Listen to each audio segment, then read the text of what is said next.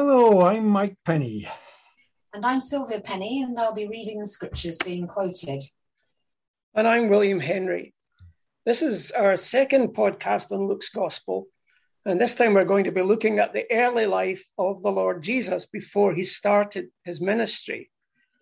Now, Luke actually tells us a lot more about the events surrounding the Lord's earthly life than Matthew does. Oh, yeah, that's true. I, neither Mark nor John say anything about our Lord's earthly childhood. Yeah, so Luke begins the story of Jesus with Gabriel visiting Mary to tell her that she's going to have a baby. So here's Mary, a, a young girl engaged to Joseph, who seems to be a good bit older. And Joseph was a descendant of David, and they were living in Nazareth. And Gabriel tells Mary a few very important things about this baby. You will be with child and give birth to a son, and you are to give him the name Jesus. He will be great and will be called the Son of the Most High. The Lord God will give him the throne of his father David, and he will reign over the house of Jacob forever. His kingdom will never end. The Holy One to be born will be called the Son of God. That's okay. 31 to 33 and 35. All right. So we saw in the first podcast in this series when Gabriel told Zachariah that he and his wife were to have John the Baptist, there was a very strong emphasis on Israel. And here also, there's the same emphasis in what the angel told Mary. For instance, he said her son was to be given the throne of his father David and that he would reign over the house of Jacob, and that his kingdom would never end. Also, Gabriel told her her child would be called Son of the Most High and the Son of God. Yeah, because the pregnancy came about by the work of the Holy Spirit, not Joseph. Yeah, that's right. And also, straight away, um, Luke seems to establish links between Jesus and John the Baptist. I mean, both births are only a few months apart, and both births are announced by Gabriel. And Gabriel actually tells Mary about Elizabeth's pregnancy. And then when Mary goes to visit Elizabeth, the unborn baby in Elizabeth's womb jumped for joy at the sound of Mary's voice. Well, you would expect a close link between them because John was the forerunner of the Messiah, was he not? He was to mm. go before the Lord to prepare a way for him as Zechariah says in his prophecy statement in Luke chapter 2. Yeah. When, when Luke describes the birth of Jesus, though, he describes it quite differently from the way Matthew does. Instead of grand and glorious wise men from the east, when Matthew talks about it, that's what he says.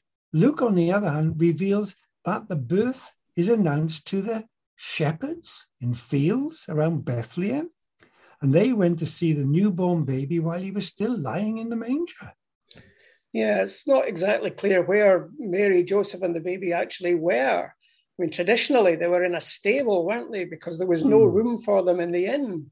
But it doesn't actually say they were in a stable, and they could have been in a poor home where the animals were under the same roof as the family. I suppose, on the other hand, also they could have been in a cave of some kind. Well, wherever they were, the whole experience speaks of poverty. You know, and that the Son of the Most High should be born in a situation like that really shows the condescension of God.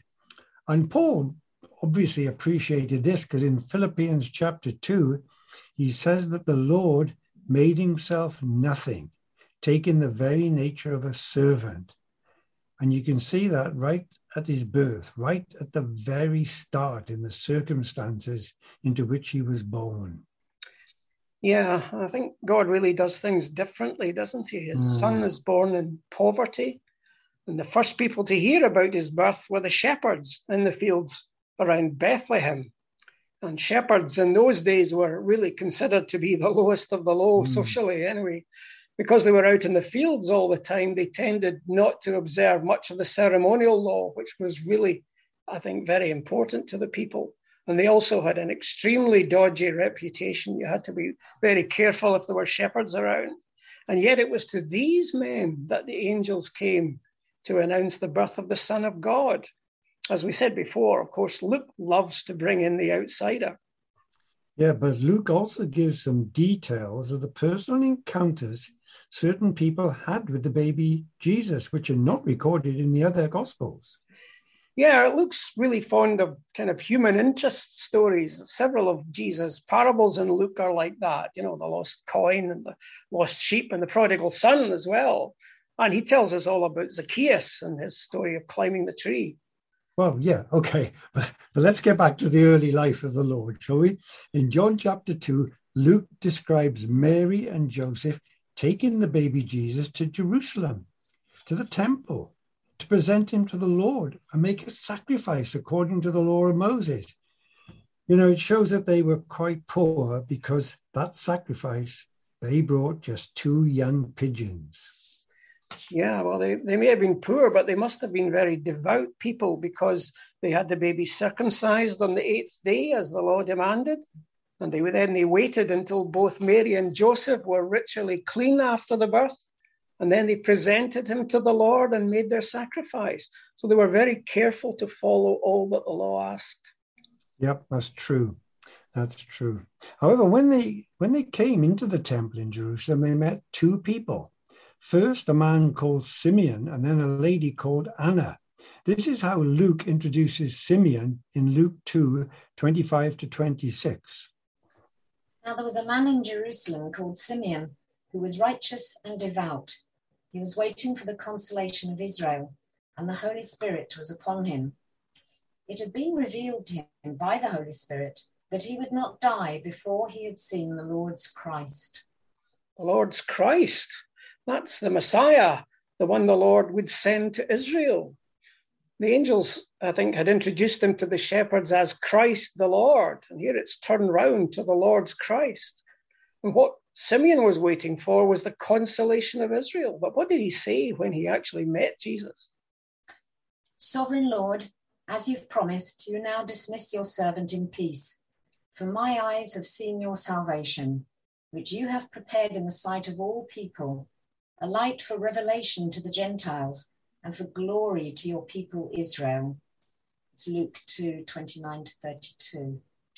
Oh, so Simeon was now ready to die because the Lord had kept his promise.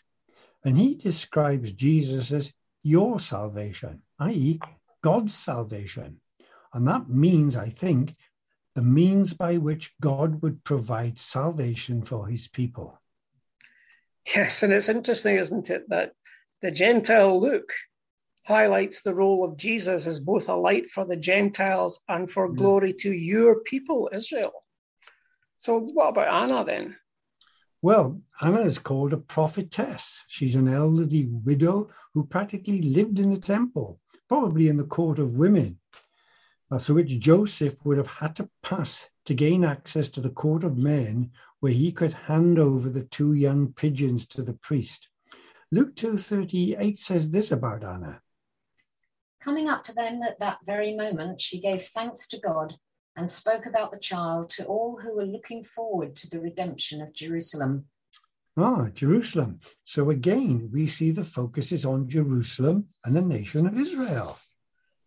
You know, it's interesting to think of what Jesus must have been like as a child, isn't it? Luke concludes this section by saying this And the child grew and became strong he was filled with wisdom, and the grace of God was upon him. That's Luke 2:40. So then, at what point do you think Jesus was aware of who he was and what his destiny was? Oh, oh thanks, Will. That's that's impossible to answer, isn't it? Eh? Ah, yeah, he, however, yeah. However, he must have been protected by the Holy Spirit as he grew up. But Luke gives us another incident which is not in any of the other Gospels. And that happened when the Lord was about 12 years old. And it is clear that by then he knew who his father was, God, rather than Joseph. Yeah, that's right. He'd gone up to uh, Jerusalem for their annual trip with the family for Passover, but he stayed behind in Jerusalem after the family had left. And when they eventually found him in the temple, we read this in Luke 2, verses 46 to 49. After three days, they found him in the temple courts, sitting among the teachers, listening to them and asking them questions. Everyone who heard him was amazed at his understanding and his answers. When his parents saw him, they were astonished. His mother said to him, Son, why have you treated us like this? Your father and I have been anxiously searching for you. Why were you searching for me? He asked. Didn't you know I had to be in my father's house? Oh, that's interesting, isn't it? He described the temple as my father's house rather than God's house. And that made it a much more personal a statement, didn't it? And it shows by the age of 12, he was well aware of his special relationship with the Father. Yeah, and in verse 50, Luke tells us that his parents didn't understand what he was saying to them. Well, it's hardly surprising, I suppose. It was an awful lot for them to take in. I mean, mind you, they knew that the child was special. After all, Gabriel had told Mary that this miraculously conceived baby was to be called the Son of God, and that her son was to be given the throne of his father David, and he would reign over the house of Jacob, and his kingdom would never end. But then there was the visit to Elizabeth, where the baby leapt in her womb. Then they had the visit of the shepherds, who told them about the choir of angels. And then they had the visit of the Magi, who told them about the special star. Matthew tells us about that. Then there was the meetings with Simeon and Anna and what they said, which we've just mentioned. Then they had to flee and escape Herod, rushing off to Egypt, again, as Matthew tells us. And now we read of this 12 year old discussing theology with the teachers in the temple and describing God as his own father. Yeah, that's quite a bit to take in, isn't it? It certainly is, isn't it? There's a lot to take on board there. And in, in chapter 2 of Luke, twice in verses 19 and 51, Luke says that Mary treasured all these things in her heart. And Luke sums up the development of Jesus by saying this in verses 51 to 52. Then he went down to Nazareth with them and was obedient to them. And Jesus grew in wisdom and stature and in favor with God and men. Yeah, and but then in chapter three, Luke gives a genealogy of Jesus going right back to Adam. Oh gosh, that's just a long list of names. A lot of people find that pretty boring. Oh, well, but but it's not boring, you know. It's quite important and interesting because it shows Jesus's line from Joseph through David and Abraham right back to the beginning to Adam. If you look at Matthew, Matthew also gives us a genealogy but he starts at Abraham and works forward to Joseph. And Matthew subdivides his genealogy into three important sections, important from the Jewish point of view, covering the periods Abraham to David, then David to Israel's exile in Babylon, and then finally from the exile to the birth of Christ. And each section has 14 generations. Yeah, well, I mean, I suppose that since Matthew was writing to Jews, he would want to highlight these important characters and these key important events in Israel's history. But I mean, I reckon that Luke, who was writing to Gentiles, didn't need to do that. So he traces Jesus back to Adam, who was the father of all nations. Yeah, that's probably true. But the two genealogies aren't the same. The two Gospels are identical from Abraham to David, but after that they split. There's a couple of names in common after that uh, Zerubbabel and his father Shealtiel. But apart from that, the names in Luke's list are all unknown people. So, what do you think are the reasons for the differences then? Oh, I don't know. Hard to say. There, there, there are different explanations. I, I just mentioned two. Some people have suggested that Luke lists the physical antecedents, while Matthew gives David's legal offspring. In other words, those who would have been on the throne if the monarchy had continued. As I say, I'm not sure if that's correct. A, simpler idea is that Luke shows Mary's line while Matthew shows Joseph's line. That's simpler and I prefer it and probably more likely. So, where does Luke go after the genealogy then? Oh, by the time we get to chapter 3 in Luke, Jesus has grown up, and John the Baptist has started his ministry, proclaiming that the Messiah was coming and urging the people to repent and be baptized in preparation for this. Luke records Jesus' baptism very briefly in just two verses in Luke 3 21 to 22. When all the people were being baptized, Jesus was baptized too. And as he was praying, heaven was opened and the Holy Spirit descended on him in bodily form like a dove. And a voice came from heaven You are my Son, whom I love. With you I am well pleased. So there we have got all three members of the Trinity present the Lord Jesus, the Holy Spirit in the form of a dove, and the voice of the Father stating his approval of his son. So that really must have been the public commissioning of Jesus for his ministry. Yeah, I think so. But before he began his ministry, there was one more stage he had to go through being tempted, or probably better, rather, being tested by Satan in the wilderness. We get this at the start of Luke chapter 4.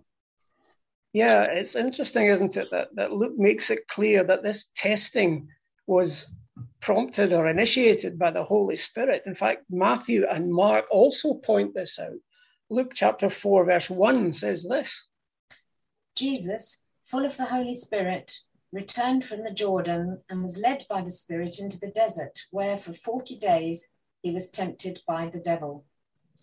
So the intention here was to test him, to see if he was ready for his ministry there, there must have been some chance, some real chance of him failing the test. Otherwise, what was the point? This wasn't just play acting. Satan was really trying to trip him up. And it's interesting, Hebrews 5.15 says this. For we do not have a high priest who is unable to sympathize with our weaknesses, but we have one who has been tempted in every way, just as we are, yet was without sin. So, so I guess that this wasn't the only time he was tested. I think Matthew chapter 4, verse 2 suggests that it was after 40 days of starving and fasting in the wilderness that, Jesus, that Satan came and tested him. But Mark and Luke seem to indicate that he was tempted throughout that 40 day period. Luke chapter 4, verse 1, which we read a moment ago, makes that clear. Okay, so what was the point of these temptations? What was the point of this testing? Um, what was the significance of it all? Well, the details are given in Matthew and Luke. There seem to have been three temptations. Luke chapter 4, verse 3 tells us about the first one. The devil said to him, If you are the Son of God, tell this stone to become bread. Oh, that's a challenge. If you are the Son of God, was Satan actually questioning whether or not Jesus really was the Son of God, do you think? No, I don't think he was really challenging that. He knew very well that Jesus is the Son of God. I think it kind of follows on from Jesus' baptism because there the Father has just declared, You are my Son, whom I love. So I think that Satan was really saying with a kind of sneer, Okay, Son of God, why not use your power to help yourself? You're hungry, make some bread. Yeah, I think that's right. Yeah, the sense really is since you are the Son of God, tell this stone to become bread. I think that was really the point. Yeah, wasn't it? Yeah. Questioning what sort of Messiah Jesus was going to be, I suppose. One who would use his powers to help himself and make his life easier, or one devoted to others. Yeah, Jesus replied by quoting the scripture to him. This is in Luke 4, verse 4. Jesus answered, It is written, man does not live on bread alone. Okay, so we sort of understand the first temptation. So, but um, what was the second temptation? Well, the second temptation was connected with worship. Luke 4, verses 5 to 7 say this The devil led him up to a high place and showed him in an instant all the kingdoms of the world. And he said to him, I will give you all their authority and splendor, for it has been given to me, and I can give it to anyone I want. So if you worship me, it will all be yours. Oh God, that, that sounds pretty arrogant of Satan, claiming that all the glory and splendor of the world had been given to him. Yeah, but it's interesting, isn't it, that Jesus doesn't contradict him. He doesn't tell him, no, you don't have that power. He just hmm. leaves it. Three times, I think, in John's gospel, the Lord refers to Satan as the prince of this world. Paul describes him as the prince of the power of the air in Ephesians. So Satan does hold a lot of power in this world. So it looks as if he did have the ability to give all these things to Jesus. You know, that must have been quite a temptation, quite a test, because Revelation tells us that one day the kingdoms of this world will become the kingdoms of the Lord and his Christ. But this temptation by Satan was how to get it all the easy way no pain, no suffering, no cross, no death. But at what cost? Always being second to Satan and worshipping him. Yeah, Jesus was very certain about where worship should be given. He makes it clear in verse 8 of Luke 4. Jesus answered, It is written, Worship the Lord your God and serve him only.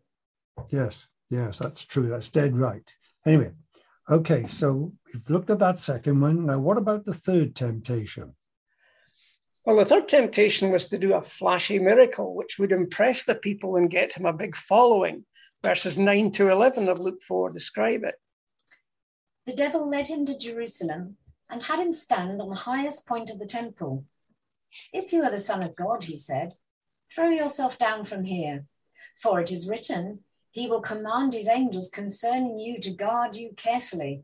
They will lift you up in their hands so that you will not strike your foot against a stone. Yeah, that could be really dangerous. And, and I see how I notice here that uh, Satan quoted scripture at the Lord. I, I think the words came from Psalm 91. Yeah, that's right. Satan knows the scriptures too. We better not forget that. But the thing is that he was quoting Psalm 91 out of context. That the psalm, that psalm there, is about how the Lord looks after those who dwell in the shelter of the Most High. The psalm is not about those who test that God is with them by putting themselves in danger just to see if he'll get them out of it. Okay, so that makes sense. But how did Jesus respond to Satan on this occasion? Jesus answered, It says, Do not put the Lord your God to the test. That's Luke 4:12. So the Lord came through these three tests with flying colours, I think it's interesting that he answered each of Satan's tests by quoting scripture.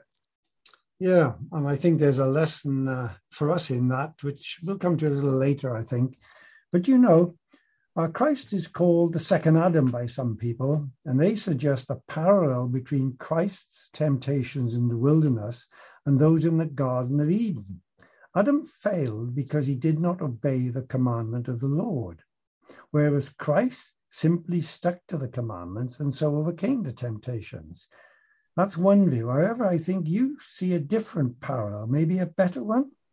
Yeah, I think there's more to it. I think the Lord's testing in the wilderness can easily be compared to Israel's testing after they left Egypt. They wandered in the wilderness being tested for 40 years. The Lord's testing was 40 days. So again, you can see the, the similarity there. But I think there's more than that because when you look at the scripture passages that the Lord quoted, they're all taken from Deuteronomy chapter 6 or chapter 8. And in that section of Deuteronomy, Moses reminded the Israelites of all that God had done for them. And he warned them not to turn away from him when they reached the promised land. Yeah, but sadly, that warning was not um, taken into account. It certainly was necessary, but they quite soon fail to obey the law. Right. And Moses says this to them in Deuteronomy 8, verse 2. Remember how the Lord your God led you all the way in the desert these 40 years to humble you and to test you in order to know what was in your heart, whether or not you would keep his commands. And when you look at the three tests that the Lord was given here in, in Luke, you can see that they related to the ways in which Israel was tested in the wilderness. I mean, first of all, the Lord led them and gave them manna to eat, to teach them to rely on Him and that they didn't live on bread alone. But they never really learned that lesson and they repeatedly failed to trust Him for their needs. Then, secondly, one of the greatest failings of Israel at that time was their unwillingness to worship only the Lord. Oh, yeah, yeah. There was that golden calf incident in the wilderness quite soon, wasn't it? Yep. quite soon after they came into the land. And they, then when they got into the land, they turned to the gods of the Canaanites and forgot the Lord and all that he had done for them.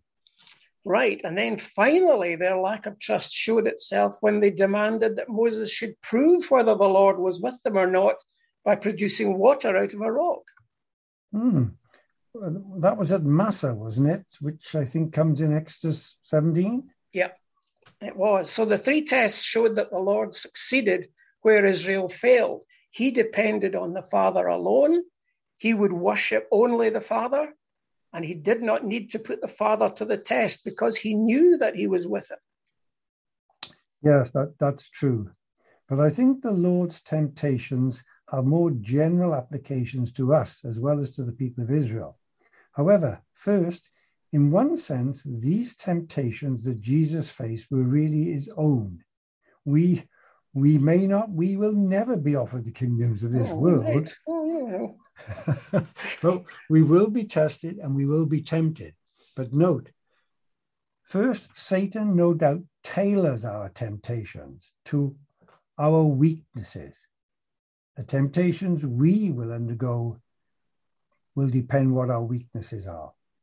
But we can overcome our temptations in the same way the Lord Jesus did by knowing what the scriptures teach and following it.